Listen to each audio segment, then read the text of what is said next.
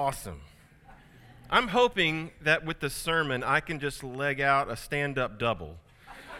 But y'all knocked it out of the park. Clearly a home run there. Hey, this morning we're going to be looking at Acts chapter 18. If you have a Bible, I would love you to make your way there to Acts 18. We're going to look at the the last part of chapter 18 and the first part of chapter 19. And if you don't have a Bible, you can grab one from the pew rack. And uh, today's passage will begin on page 929.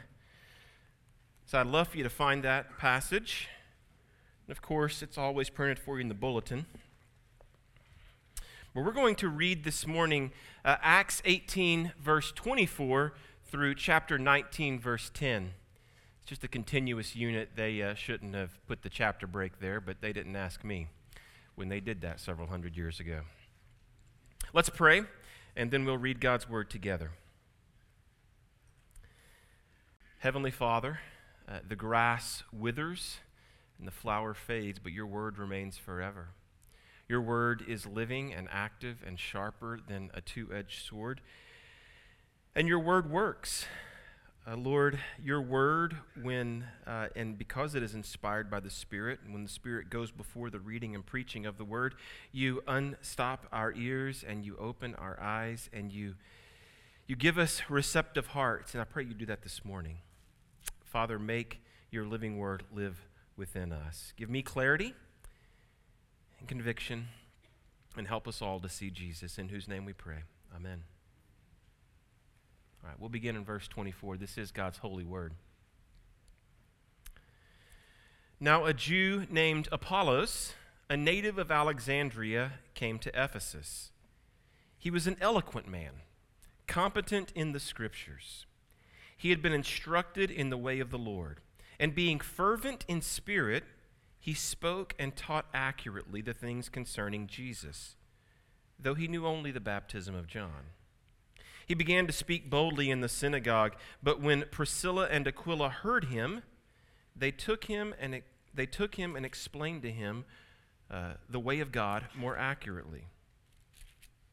And when he wished to cross Achaia, the brothers encouraged him and wrote to the disciples to welcome him. When he arrived, he greatly helped those who through grace had believed, for he powerfully refuted the Jews in public showing by the scriptures that Christ was Jesus. And it happened that while Apollos was at Corinth, Paul passed through the inland country and came to Ephesus. And there he found some disciples. And he said to them, Did you receive the Holy Spirit when you believed? And they said, No, we had not even heard that there is a Holy Spirit. And he said, Into what then were you baptized? And they said, Into John's baptism. And Paul said, John baptized with the baptism of repentance, telling the people to believe in the one who was to come after him, that is Jesus. On hearing this, they were baptized in the name of the Lord Jesus. And when Paul had laid his hands on them, the Holy Spirit came on them, and they began speaking in tongues and prophesying. There were about 12 men in all. And he entered the synagogue and for three months spoke boldly, reasoning and persuading them about the kingdom of God. But when some became stubborn and continued in unbelief, speaking evil of the way before the congregation, he withdrew from them and took the disciples with him, reasoning daily in the hall of Tyrannus. And this continued for two years, so that all the residents of Asia heard the word of the Lord, both Jews and Greeks. May God write his word upon our hearts. If there was a patron saint for Presbyterians, it might very well be Apollos. You see, we, we Presbyterians pride ourselves on scholarship, and Apollos was an excellent scholar. There's an old tale about the settling of the American West uh, and the tale says that, that Methodist ministers would travel just a little bit further west than the last known settlement. And there, there they would settle down. They would establish a church and a school and a hospital because, because the emphasis among the early Methodists was on the church providing social services. Baptist would travel as far west as there was standing water because Their emphasis, of course, is on immersing new converts. And Presbyterian ministers would travel as far west as the wagon trails were wide enough to carry their wagons full of books, because we certainly love our books. Right out of the gate here in chapter 18, we're told that Apollos was a native of Alexandria. And that tells us a whole lot more than where he was from. You see, Alexandria uh, in this day and age was one of the three great learning centers uh, of the ancient world. Uh, it, was, it was a place where scholars convened. We know from Josephus, the early historian, that Apollos was an Old Testament scholar that he had studied and was very familiar with the Septuagint. Sometimes you'll come across, that's what the LXX means, the Septuagint, which is the Greek translation of the Old Testament that was written in Alexandria 200 years earlier. So Apollos was from a city known for its scholarship. He was an Old Testament scholar who had studied the Septuagint. He had a mastery of classical Greek. That, that's why many um, throughout history including Martin Luther, by the way, have proposed that perhaps Apollos was the author of Hebrews. There's been some question about who authored Hebrews because the author never identifies himself, but Apollos is a pretty good bet. So we know that he's from a city of scholarship, and then verse 24 builds Apollos' reputation by telling us that he was an eloquent man, competent in the scriptures. Friends, Luke wants us to understand early on that Apollos was a sharp tack, that he was a smart cookie, that he was committed to biblical precision. He would have made a fine Presbyterian. Uh, Presbyterians, if, if you're new um, to, to the Presbyterian church, those of us in the Reformed world, we like to dot our theological T's or dot, or dot our doctrinal T's dot our theological T's and dot our doctrinal I's. Right? What did I say that wrong? Strike that and reverse it. We dot our I's and we cross our T's and we can't speak worth anything. You should ask Caleb Harlan um, this week. Caleb is our RUF pastor uh, he and Meggie joined the church a couple of weeks ago. On October 1st, Caleb uh, will be ordained as a teaching elder or a pastor in the Gulf Coast Presbytery. Ask him about our commitment to precision. He spent 12 hours taking written and oral exams uh, over the last few weeks. Those exams covered English Bible, uh, theology, sacraments, church history, and uh, the book of church order. That was after he had graduated from seminary. I mentioned, I mentioned that one of the categories that we examine our candidates in is English Bible, and that's because before they uh, test on English Bible, they have to express proficiency in Hebrew and Greek. In a week, on October 1st, a week from Tuesday, he'll stand here in this room. don't worry, Caleb, it's not intimidating. He'll stand here in a room full of 60 or 70 elders and be asked anything and everything imaginable. We're nothing if not thorough and precise. When I was in college, I uh, early on made friends with a group of guys, and we were walking along the same path of life, sort of preparing for the same sort of uh, life of ministry. We began meeting together regularly, and we would uh, we would read Calvin and it, uh, John Calvin. It wasn't long before I asked Calvin into my heart. And uh, during that season, I became a compulsive reader. And I read Calvin, and I read Luther. And I was introduced to Louis Berkhof, Dutch theologian. I read Hodge and Spurgeon, of course. And, and during that season, something began to happen to me that happens to many people when they enter the world of Reformed theology. When they get their first dose of what we value as Presbyterians. And what happened is I grew a big head, but not a burning heart. Precision. Going back to Apollos, the description of him doesn't end with his scholarship. We're told that he's a native of Alexandria. He's from a city of scholarship. He's a, he's a, a master of the classics. He's well acquainted with the Old Testament scriptures. He's competent in the scriptures. He's an eloquent man. But then we're told in verse 25 that his precision was matched by his passion. In verse 25, it says that he was fervent in spirit. And that literally means he was spiritually impassioned. Spiritually impassioned. And that's what I want to drill down into.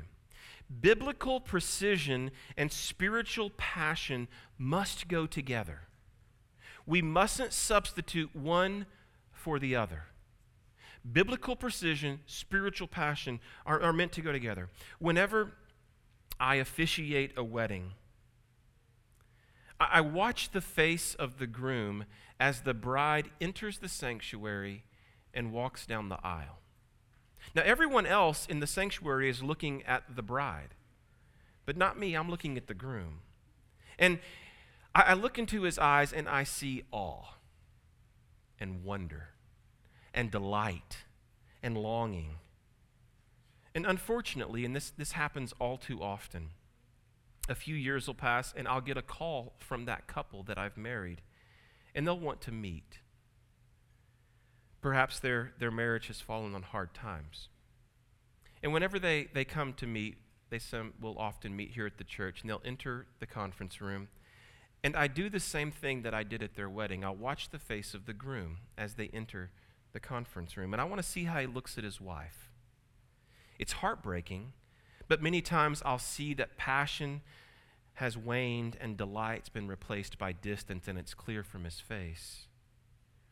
You know, years ago, I heard a marriage counselor say that a newly married couple, this was his advice, a newly married couple should put a marble into a jar every time that they are intimate during the first year of marriage.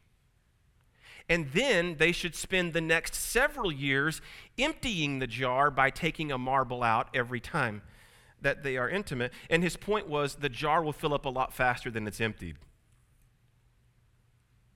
If your relationship with Jesus burns hot initially, but there's no fuel for the fire, meaning, meaning when, you, when you came to know Jesus and all his goodness and greatness, glory and grandeur, if that fire burned hot, but then, like many marriages, the passion begins to wane. If there's no fuel for the fire, and I'm talking about the fuel of Scripture, God's revelation to us, the fuel of prayer, and yes, even the fuel of theology, then your relationship will burn out. And so, friends, I know I'm kind of speaking internally. What I want to call us to as Presbyterians is a passion for Jesus and not just precision in our doctrine. I want to call us to both. That we, like Apollos, that we are well acquainted with the scriptures, that, that we are articulate and understand God's revelation to us, but that it's not simply here, but here. That we are spiritually impassioned as well as precise. And I want to ask you are you more in love with Jesus today than you were when you first came to know him? Are you passionate about the gospel and are you spiritually impassioned? And yet, Passion will only take you so far. I think that's why I see many marriages struggle. They've lost the passion because there's no depth. The passion has waned, but there's nothing undergirding that passion. There's no depth. Passion must be guided by precision. Christ calls us to love God with all of our heart, soul, mind, and strength. Our love for Christ our passion for his gospel must travel that 18 inches from our head to our heart. And so during seminary, um, as I began to become more and more Presbyterian and reformed in my thinking, in my theology, and in my practice, I told you I gained a big head but not a burning heart. And it wasn't until I had graduated from seminary and taken my first call to Eastern Shore Presbyterian it wasn't then that I, it wasn't until then that I began to see the gospel as truly powerful, truly beautiful. My friend and mentor, Bruce O'Neill, the man who was the senior pastor who hired me, he helped me grow to see grace as more than a system of doctrine. So in college, I was so excited about the doctrines of grace, but that's all it was. It was a doctrine. But to see the doc- uh, grace as more than a system of doctrine, but the animating force of life, and to realize that I need the grace of the gospel as much today as I needed it when I was saved at 14. That I, that I never move beyond my need for the gospel. I, I, never, I never advance beyond grace. So, what we see here in this, in this individual that's held up, Apollos, is that he was passionate and he was committed to precision. And that he was also committed to growing in the gospel. And, friends, that is a lifelong endeavor. Growth in the gospel is a lifelong endeavor, and even Apollos had some growing to do. So, we're not given the details. For whatever reason, Luke doesn't give us the details. But, but Apollos' understanding of the gospel was a little bit off. Verse 25 says that he spoke and taught accurately the things concerning Jesus, though he knew only the baptism of John. So, more than likely, what that means is that even though Apollos was an Old Testament scholar, he was well acquainted with the Septuagint, he was a very competent teacher, in some way, his understanding of the gospel was incomplete. And throughout history, scholars have said that more than likely he held to a form of Johannine asceticism, asceticism that came from the disciples of John. In other words, his understanding of the gospel was probably a little bit works based. And the way that Luke articulates it is even though his Christo, to put it in theological terms, even though his Christology was spot on, his practical soteriology was a bit off. And so, what did Aquila and Priscilla do? They took him aside and they explained to him more accurately the way of God. Gospel growth is a lifelong endeavor. Listen, friends, we can believe the gospel and still not entirely get the radical implications and applications of the gospel. This doesn't mean that we're not believers. It means that our understanding of the fully orbed gospel is in some way incomplete. And it's a lifelong endeavor to understand the gospel more fully we can use a number of illustrations or analogies. If you think of the gospel as a, a multifaceted diamond, that it's a lifelong endeavor, you can believe the gospel. You can know the gospel is glorious and brilliant and, and beautiful, but it's a lifelong endeavor to see all the glorious facets of the gospel and what God has done for us in Christ. That's one analogy. Or we can, we can think about uh, layers and, and we never get to a point where we've peeled back. We're, we're constantly needing growth in the gospel. No amount of passion, look, you can be passionate, but no amount of passion will make up for a deficient gospel. In fact, many times passion is built upon a deficient gospel. If you believe that passion alone will sustain you, then you will fall into emotional slavery. You'll come to church every week expecting a greater experience of more robust emotions. And, and I want you to understand this, and I know that I'm, again, preaching to the choir here, but uh, us as Presbyterians, we, we Presbyterians, those of you who are, and for this moment this morning, all of you are to some degree, we have to understand that emotions aren't bad. Emotionalism is a problem. Emotionalism is a problem, but we need to engage the whole man, the whole life. That emotions and passions flowing from a right understanding of God are not bad. We must get the gospel right and believe that grace is more than a system of doctrine. And as our sister church, uh, Trinity up in Owasso, their slogan is Grace changes everything. Everything. And when our eyes are open to, to that gospel, it does produce passion where we live in awe at the majesty of God and the glory of Jesus. So, first, what I want you to wrestle with and understand is that precision and passion must go together. We've got to be as deep as we are wide. That we've got to, to love God with our whole being and to invest ourselves in His Word and come to love theology and um, understanding God more deeply. But it can't stop there.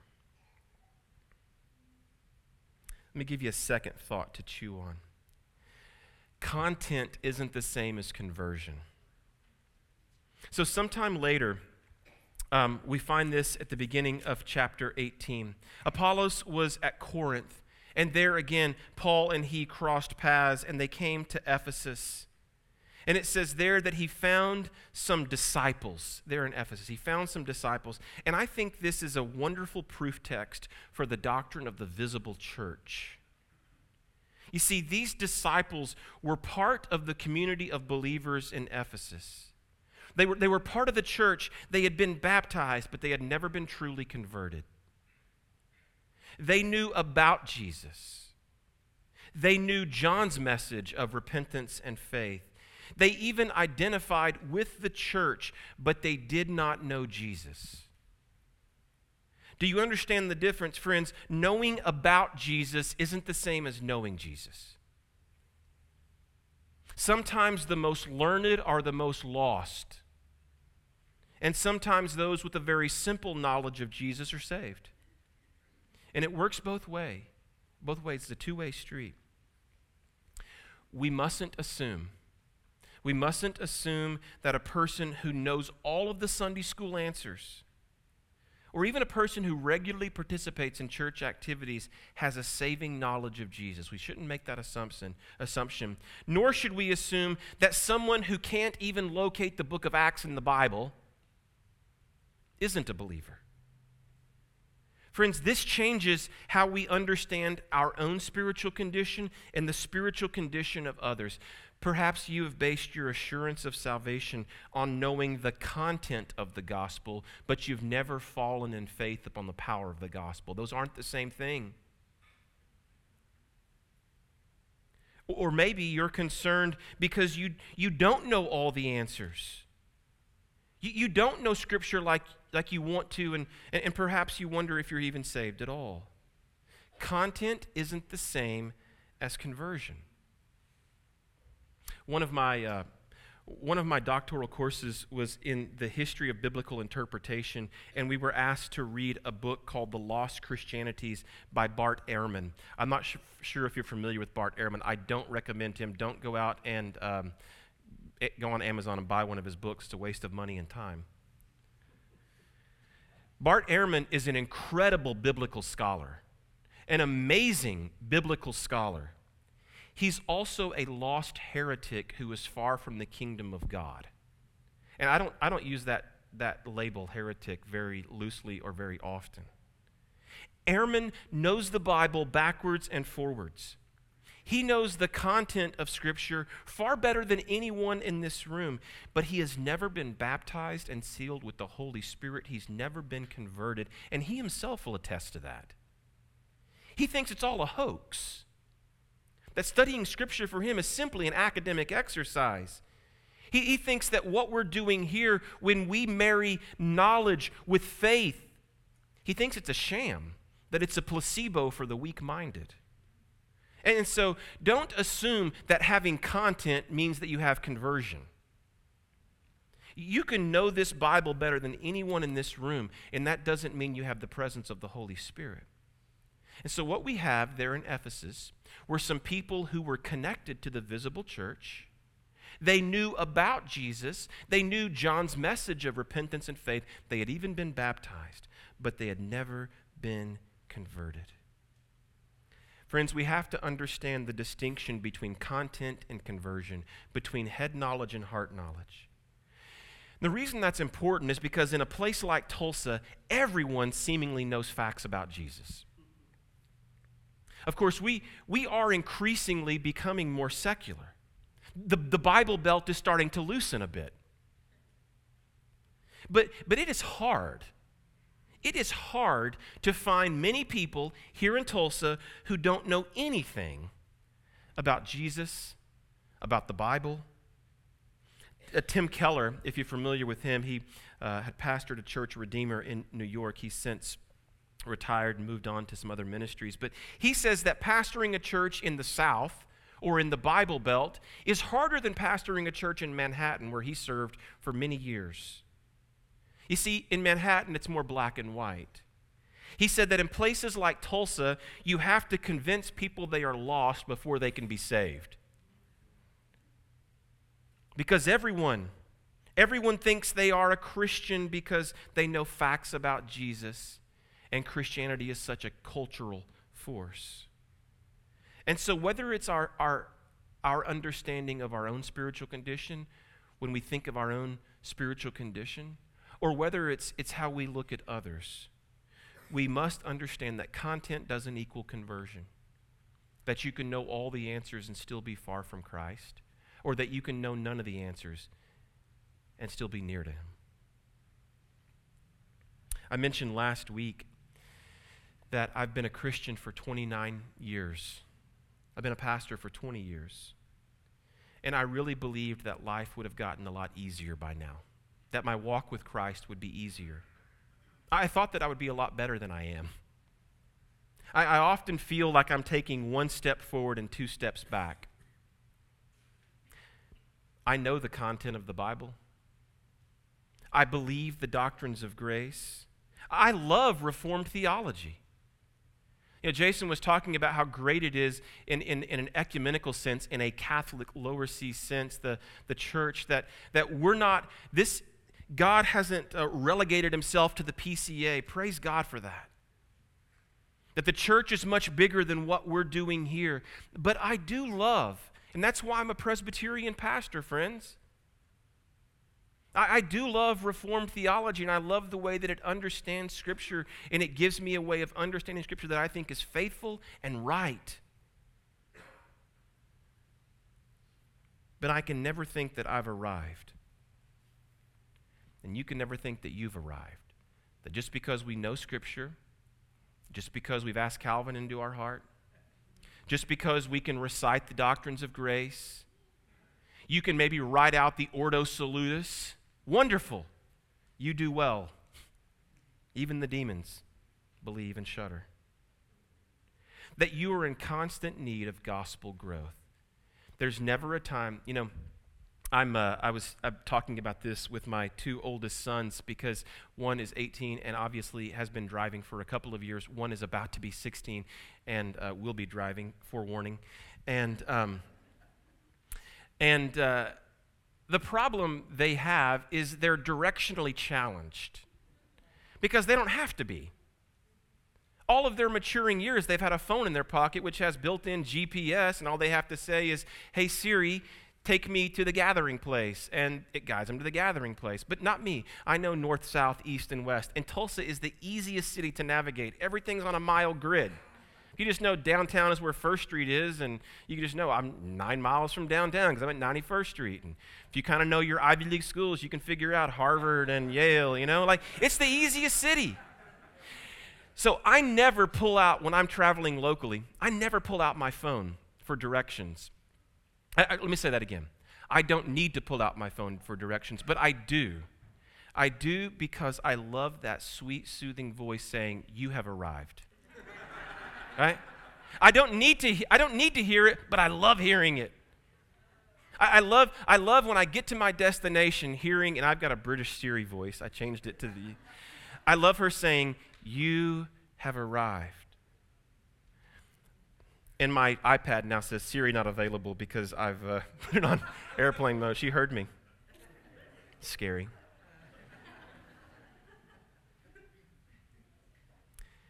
Friends, that's the only place when I've arrived, is when I've gotten to my destination. I haven't arrived as a father. I haven't arrived as a husband. I haven't arrived as a pastor. I haven't arrived as a Christian. I am in constant need of gospel growth daily, and so are you. In Colossians 1, Paul said that the gospel, those are the words he uses, the gospel which they had already heard and believed was growing and bearing fruit within them. Think about that. The gospel, which they had already believed, was at work, growing and bearing fruit, and that's a lifelong process. And when my friend and mentor and pastor Bruce first shared that with me, to me it was earth shattering. That the gospel isn't a static message, but it's a dynamic power. And we never move beyond it. We never come to the place where we've arrived. And so, if you can acknowledge that, that you haven't yet arrived, and that while you may believe the gospel, wonderful, there is still more gospel growth that's needed. How do you go about helping others and receiving the help of others? Right? And we think back to Apollos. Apollos was the Presbyterian patron saint. He was a scholar, he was biblically well versed, he was eloquent, he was, he was, a, he was a, a master of the classics as well as the Old Testament, and yet, yet Aquila and Priscilla took him aside to explain to him more accurately the way. How do we go about helping others? Here's a third thought, just real quickly. Helping works best when there's humility. So Aquila and Priscilla, they recognized that Apollos' understanding of the gospel was incomplete in some way, that it was lacking. And, and God had put them in a place to help him. So what did they do? When Pr- Priscilla and Aquila heard him, they took him, and most translations, in fact, even the early versions of the ESV said they took him aside and explained to him more accurately the way of God. And what we see here is humility from both parties. Aquila and Priscilla, they didn't try to show up Apollos. They didn't publicly rebuke him. They didn't start a whisper campaign. Can, do you understand what, what, Aquilas, what, what Apollos is saying? They weren't trying to engage in a battle of wits. They understood that everyone is in need of gospel growth, and God had put them in a place to graciously serve Apollos. So they, they approached him with humility, and the text indicates, at least implicitly, that Apollos received their help with humility. So here's a few practical points. First, Aquila and Priscilla were authority figures in the early church. They were authority figures in the early church, and they had earned the right to be heard. They had earned the right to be heard. And if you haven't earned the right to be heard, don't expect people to listen to you. Now, that may sound harsh, but it's true. It's, it's a cliche, but it's, it's true nonetheless. If people don't know how much you care, they won't care how much you know. So we earn the right to be heard by faithfulness, and God puts us in positions. And they helped Apollos. Let me give you a second real practical thought. No one responds well when you say, hey, let me tell you how you're wrong. no one responds well to that. So the text, in a very explicit way, says that Aquila and Priscilla, in, gent- in gentleness and in humility, took Apollos aside and explained to him more accurately the way of God. So they were humble in how they approached him, and he was humble in receiving their help. And that's a third thought. When you're on the receiving end, when God uh, has providentially and graciously put people in your life for gospel growth, approach that with humility. Think of how Apollos could have approached it. I mean, he's, he's credentialed. He's trained in Alexandria, an Old Testament scholar, a master of classics. But he understood that God had put this couple in his life to help him grow. And so he, he received their help with humility. Sometimes when it comes to the gospel, friends, it's not a matter of precision, but a matter of passion. Perhaps a brother or sister sees a place in your life where the gospel hasn't yet taken root. We must receive that with humility because none of us have arrived. We all need gospel growth, and even admitting that is an act of humility. This past week, we were talking, um, talking with some pastor friends, and we were talking about the Lord's Supper, the communion table, what some have called the, the Presbyterian altar call. And that's what I want to say to you this morning as we come to the table. Maybe you have based your assurance of conversion on your possession of content. Maybe you've based your relationship with God on knowing the answers. And what I want you to understand this morning, friends, is that knowing about Jesus is not the same as knowing Jesus. And so I want to call you says if you know you need the Lord, today is the day of repentance. Call out to him. Say, Lord, I've put, I've put my confidence and hope and trust in knowing about you, but I want to know you intimately. As a husband knows a wife, I want to be passionate about you. I want there to be depth and breadth call out to him. Maybe you're a believer, but uh, you've, you've gotten a big head, but you've lost a burning heart. We can all be there. It's, it's one of our family dysfunctions as Presbyterians. So, so maybe, maybe you've studied theology and you know all how, how to dot your doctrinal I's and cross your theological T's, but you've, you've in some ways grown cold to your first love. I want to call you back to Christ. And this table does both. It invites those who, who do not know Jesus to know him by faith. And for those who do know him, it strengthens them in that faith. And so let me pray towards that end. Heavenly Father, as we come to this table of grace, do a work within us that is beyond us. As Jason said during the confession of sin, if confessing our sin was a matter of getting it all right, we are, we are hopelessly lost because we can't confess every sin because we don't know every sin. There are sins hidden in the recesses of our heart, thoughts that we've had, stray thoughts that were not captive to your to, to faith. There are all kinds of things that we do that, that do not magnify and glorify you, and we are oblivious to it. And so if we had to confess every single thing in order to be right, we would be, we would be in trouble. In the same way, we don't come to this table having been perfected, but knowing that through it you perfect us a little bit more. That you give us Jesus and strength for the journey. And so do do a work with us in this moment. For some, maybe it's to open their eyes the very first time to the beauty of Jesus. That they've seen their sin, but they've never found the solution in Christ. For many, I suspect, they know Jesus. But maybe, as tends to be our, our, our problem, um, it's become all cerebral. It's become an intellectual faith. I pray that today they would once again marry intellect with deep passion, precision with loving Jesus with all their heart and soul and strength, not just their mind. Do that work within us for your glory and our good. Amen.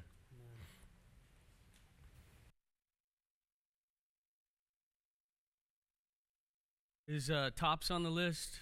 Can sing the whole thing all the way through. It does not uh, please my wife and kids. The Eagles. Scott Nicholson can give you a full lecture on every Eagles band member and song ever written. He did it to me as we drove to Houston two years ago to work for flooding victims. And Fleetwood Mac. I love the greatest hits albums of those three. Um, and when I think through uh, the songs in Scripture, the Psalms, David uh, has some greatest hits. And I don't know where you would put Psalm 23, if you would lead off David's album or you would close it with the Lord, you would close it with the Lord as my shepherd. There in the end of his Psalm 23, he says, You prepare a table, a feast, he says. You prepare a feast before me, where? In the presence of my enemies. How would David write that? Why would David write that? Because when David's life was on the line, when King Saul was pursuing him to end him, David hides out in a backwoods temple and says to the priest there, What do you got to eat? I'm famished. And the priest says, I have no common bread on hand, but there's holy bread. So the priest, this is 1 Samuel 21, verse 6. So the priest gave him the holy bread for there was no bread there, but the bread of the presence, the presence of the Lord. That's what we have this morning the bread of the presence of the Lord. We are being pursued by an enemy, an enemy in the world, the accuser who's after us. We're being pursued by the world itself and all of its fallen structures and, and ruined desires. We are being pursued by the old man and the old woman in us, whispering to us to settle for something less than the bread of the presence. But that's what Jesus has for us this morning is just him. It's the grace of Christ himself. And so if you've come hungry this morning for something more than what you can offer yourself, more than what the world can offer you, more than the temptations that linger at your heart, then Christ is here for you. Come hungry to this table.